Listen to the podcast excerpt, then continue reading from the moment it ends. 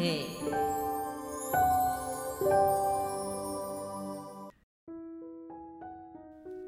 Ở khẩu đội, tôi làm số 7. Anh em gọi số 7 này là số chạy ngoài. Hôm nay tôi đang trồng cây ngụy trang lên miệng hố bom ở cạnh hầm pháo thì khẩu đội trưởng đến bảo Cậu để đấy, vào chuẩn bị đưa đang đi viện. Đi ngay bây giờ hả anh? Ừ, vào chuẩn bị đi. Tôi hỏi, đi bây giờ hả anh? Không phải là tôi không muốn đưa anh Đăng đi lúc này. Tôi cũng như anh em trong khẩu đội đều muốn anh Đăng đi viện luôn từ khi anh mới bị thương kia. 10 giờ sáng hôm qua, bọn địch tập trung hơn 50 lần chiếc máy bay chút bom xuống khu vực hàm rồng này. Nhưng mọi đợt công kích của chúng đều bị đánh bật ra. Một chùm bom sát thương rơi ngay cạnh công sự pháo của khẩu đội tôi. Áo anh Đăng bị hơi bom xé toạc. Cả chiếc mũ sắt cũng bay biến đi đầu mất. Mặc, pháo của khẩu đội chúng tôi vẫn nổ giòn giã. Đánh xong, anh Đăng cứ quanh quẩn trong hầm pháo. Ai nói gì anh cũng chỉ cười.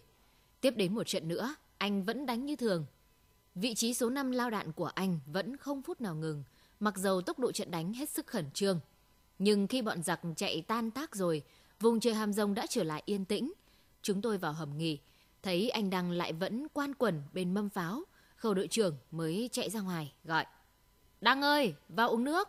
Anh Đăng vẫn ngồi lặng im, chẳng một tiếng trả lời. Thấy lạ, khẩu đội trưởng vội chạy đến tận nơi, phát vào vai anh, hét tướng lên. Mà bắt hồn rồi à? Sao mà ngồi được ra đây? Anh đang giật thót người, tròn xoe mắt nhìn khẩu đội trưởng. Cái gì? Cái gì đấy?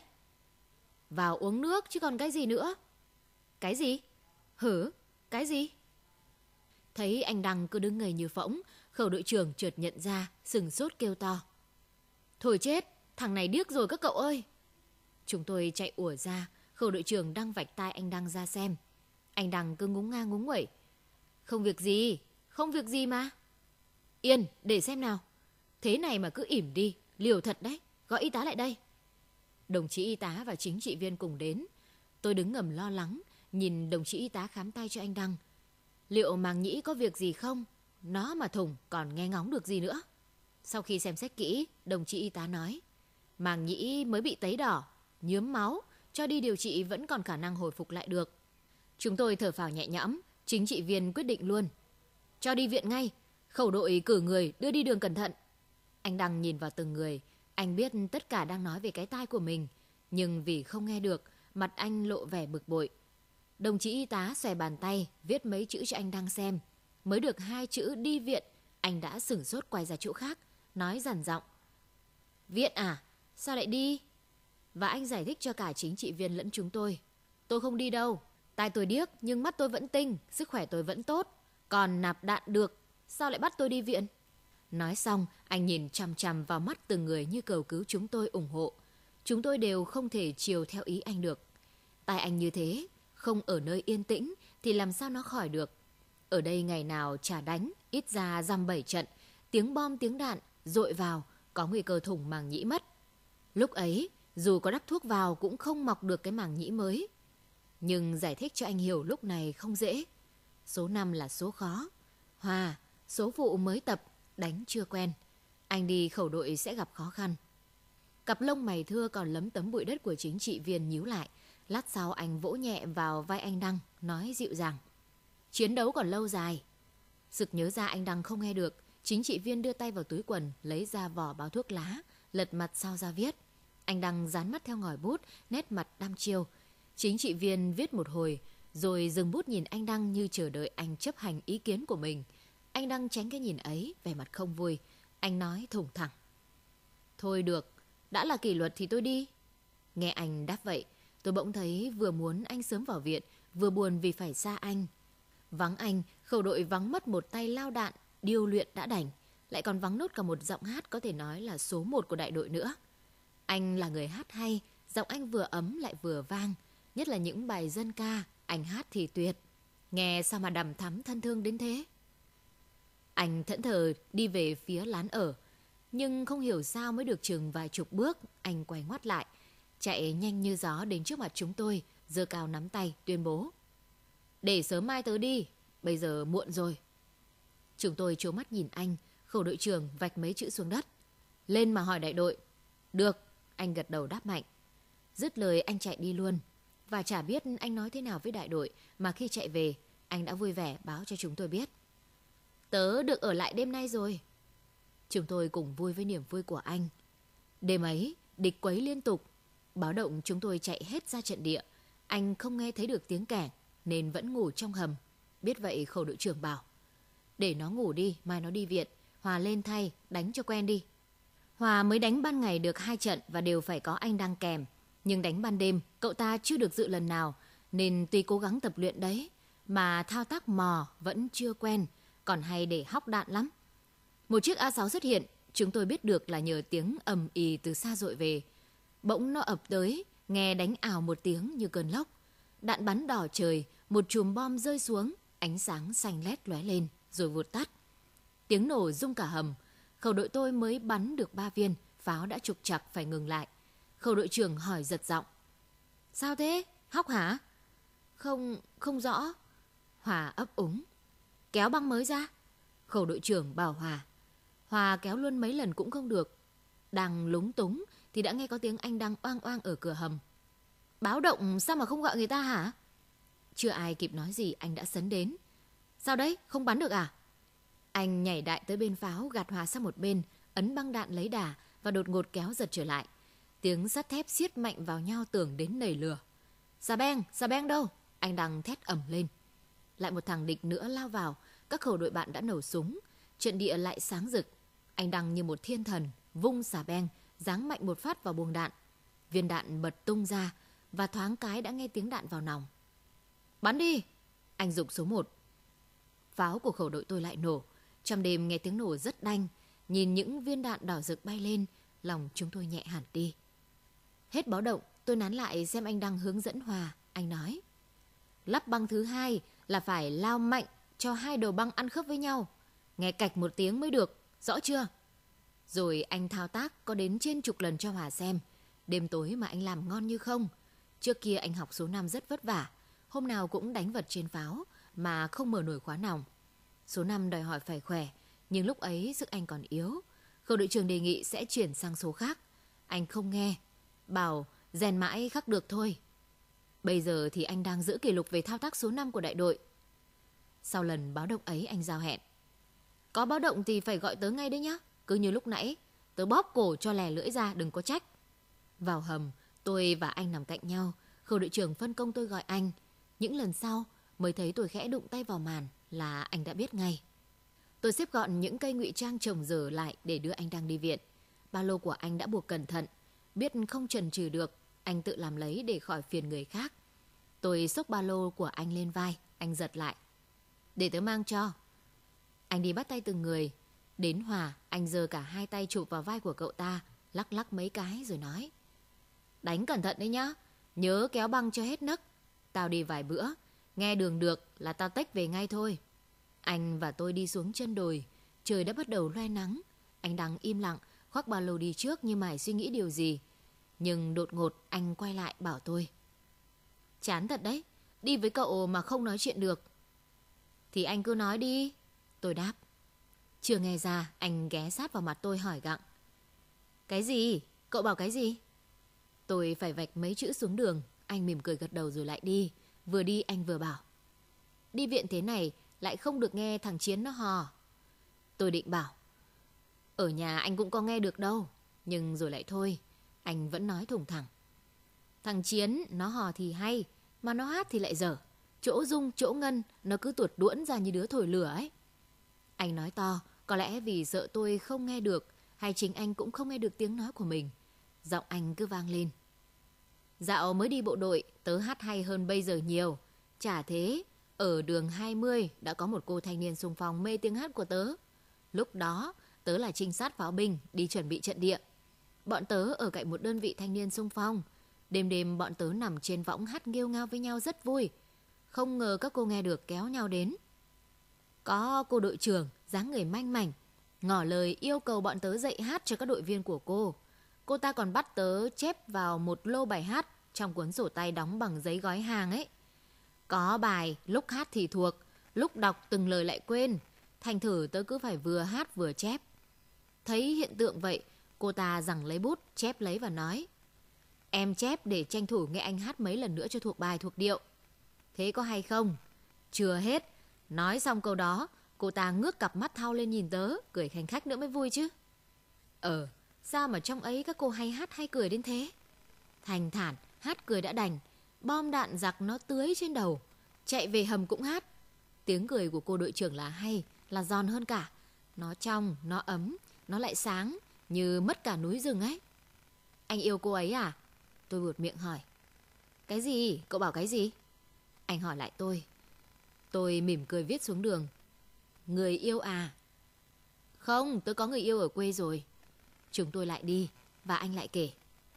Sau khi trinh sát xong, bọn tớ về hậu cứ chuẩn bị chiến dịch.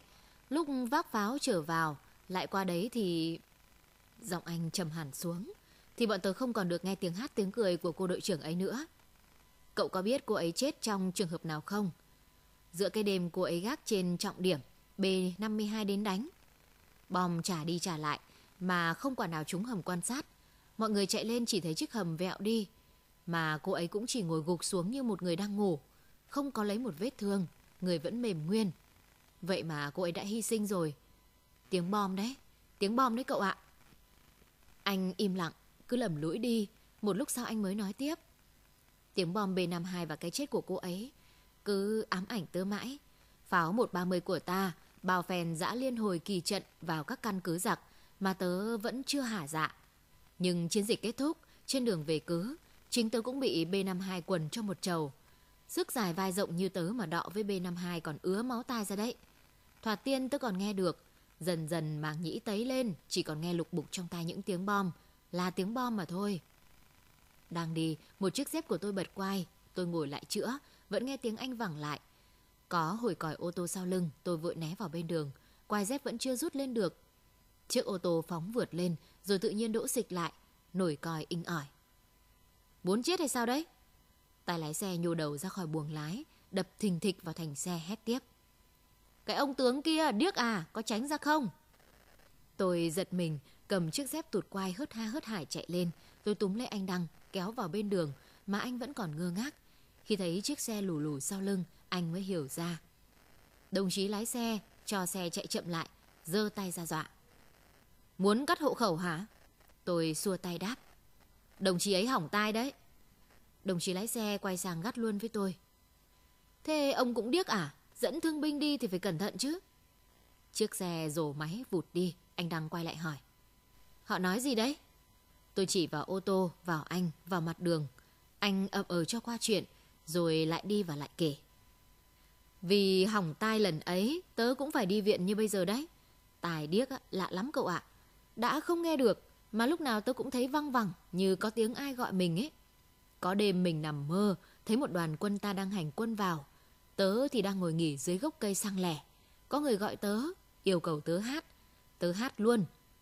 Tiếng hát tớ ra mà trong trẻo, ngân vang đến thế. Một cậu thích quá reo lên. Tặng nhà nghệ sĩ ven đường món quà này. Thế là một quả dừa ném đánh bịch một cái vào người tớ. Tớ giật mình tỉnh giấc mới biết là mình đã hát toáng lên, làm cả lán phải thức hết.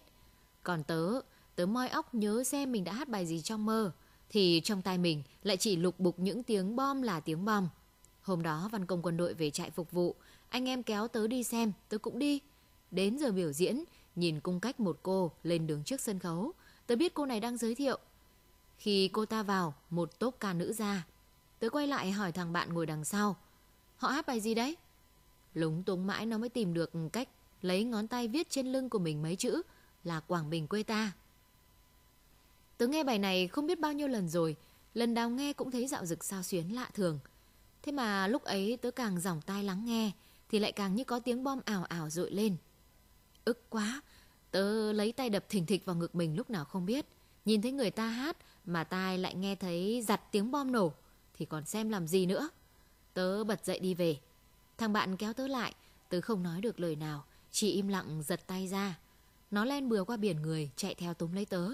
Tớ cố lấy giọng bình tĩnh, nhưng tiếng nói đã nghẹn lại. Mày, mày vào xem đi. Tao, tao về thôi. Thoát khỏi tay nó, tớ đã chạy một mạch như sợ có ai đuổi theo. Về lán tớ nằm vật ra giường, vừa hơn tuổi vừa cam giận. Anh dừng kề, không khí lặng đi, lúc sau anh mới lên tiếng. Đồng chí bác sĩ của trại là người đã nhiều tuổi, lúc nào cũng điềm tĩnh. Ông ấy nhìn vào ai là như đọc được ý nghĩ của người đó. Thấy tớ nằm vật vã trên giường, ông ấy viết mấy chữ. Cậu có muốn nghe được không? Vào mảnh giấy, rồi đưa cho tớ. Vừa cười, như diễu cợt. Tớ trả lời. Sao tôi lại không muốn nghe? Ông ấy bảo tớ dậy. Rồi ông ấy bút đàm với tớ rất nhiều.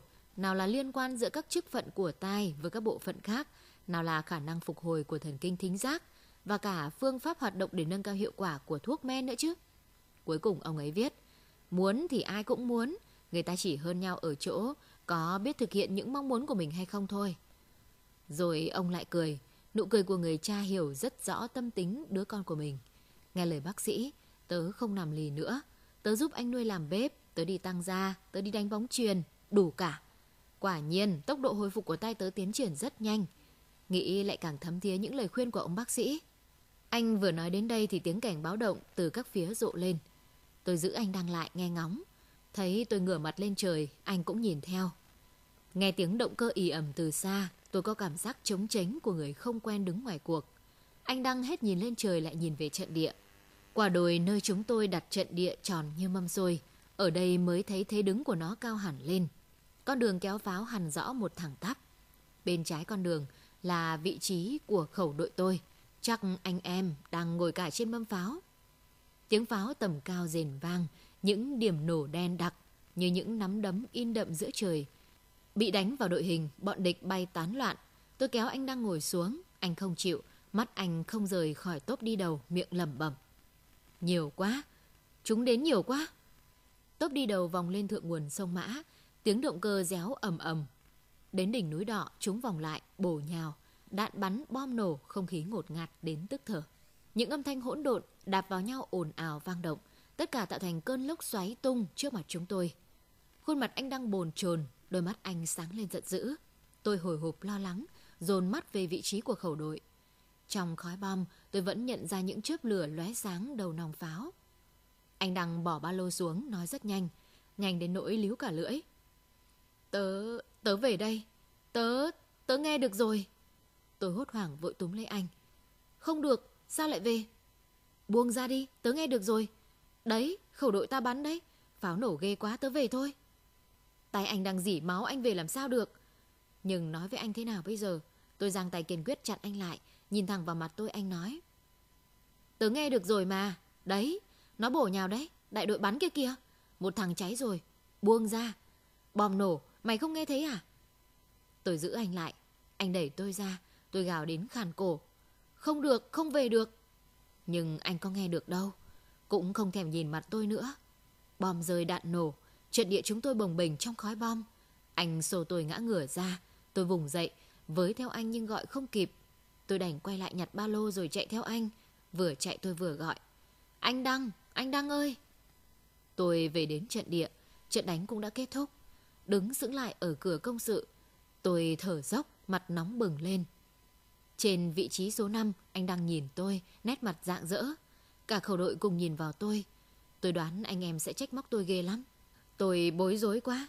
Quả nhiên anh khẩu đội trưởng hất cằm hỏi tôi. Sao? Sao lại để nó đào ngũ thế? Tôi đứng lặng đi không nói được câu nào, cổ cứ nghẹn lại. Tôi biết nói thế nào với các anh khi lòng tôi cũng rộn lên muốn về với khẩu đội. Thấy tôi cứ ngây ra, anh đang đến thanh minh cho tôi. Tôi nghe được rồi, tôi thấy nó bổ nhào, pháo ta bắn lên bom nổ, tôi nghe được thật mà. Ai có thể tin một người hỏng tai đến mức như anh lại nghe được như thế? Nhưng với chúng tôi thì tất cả đều tin như một sự thật.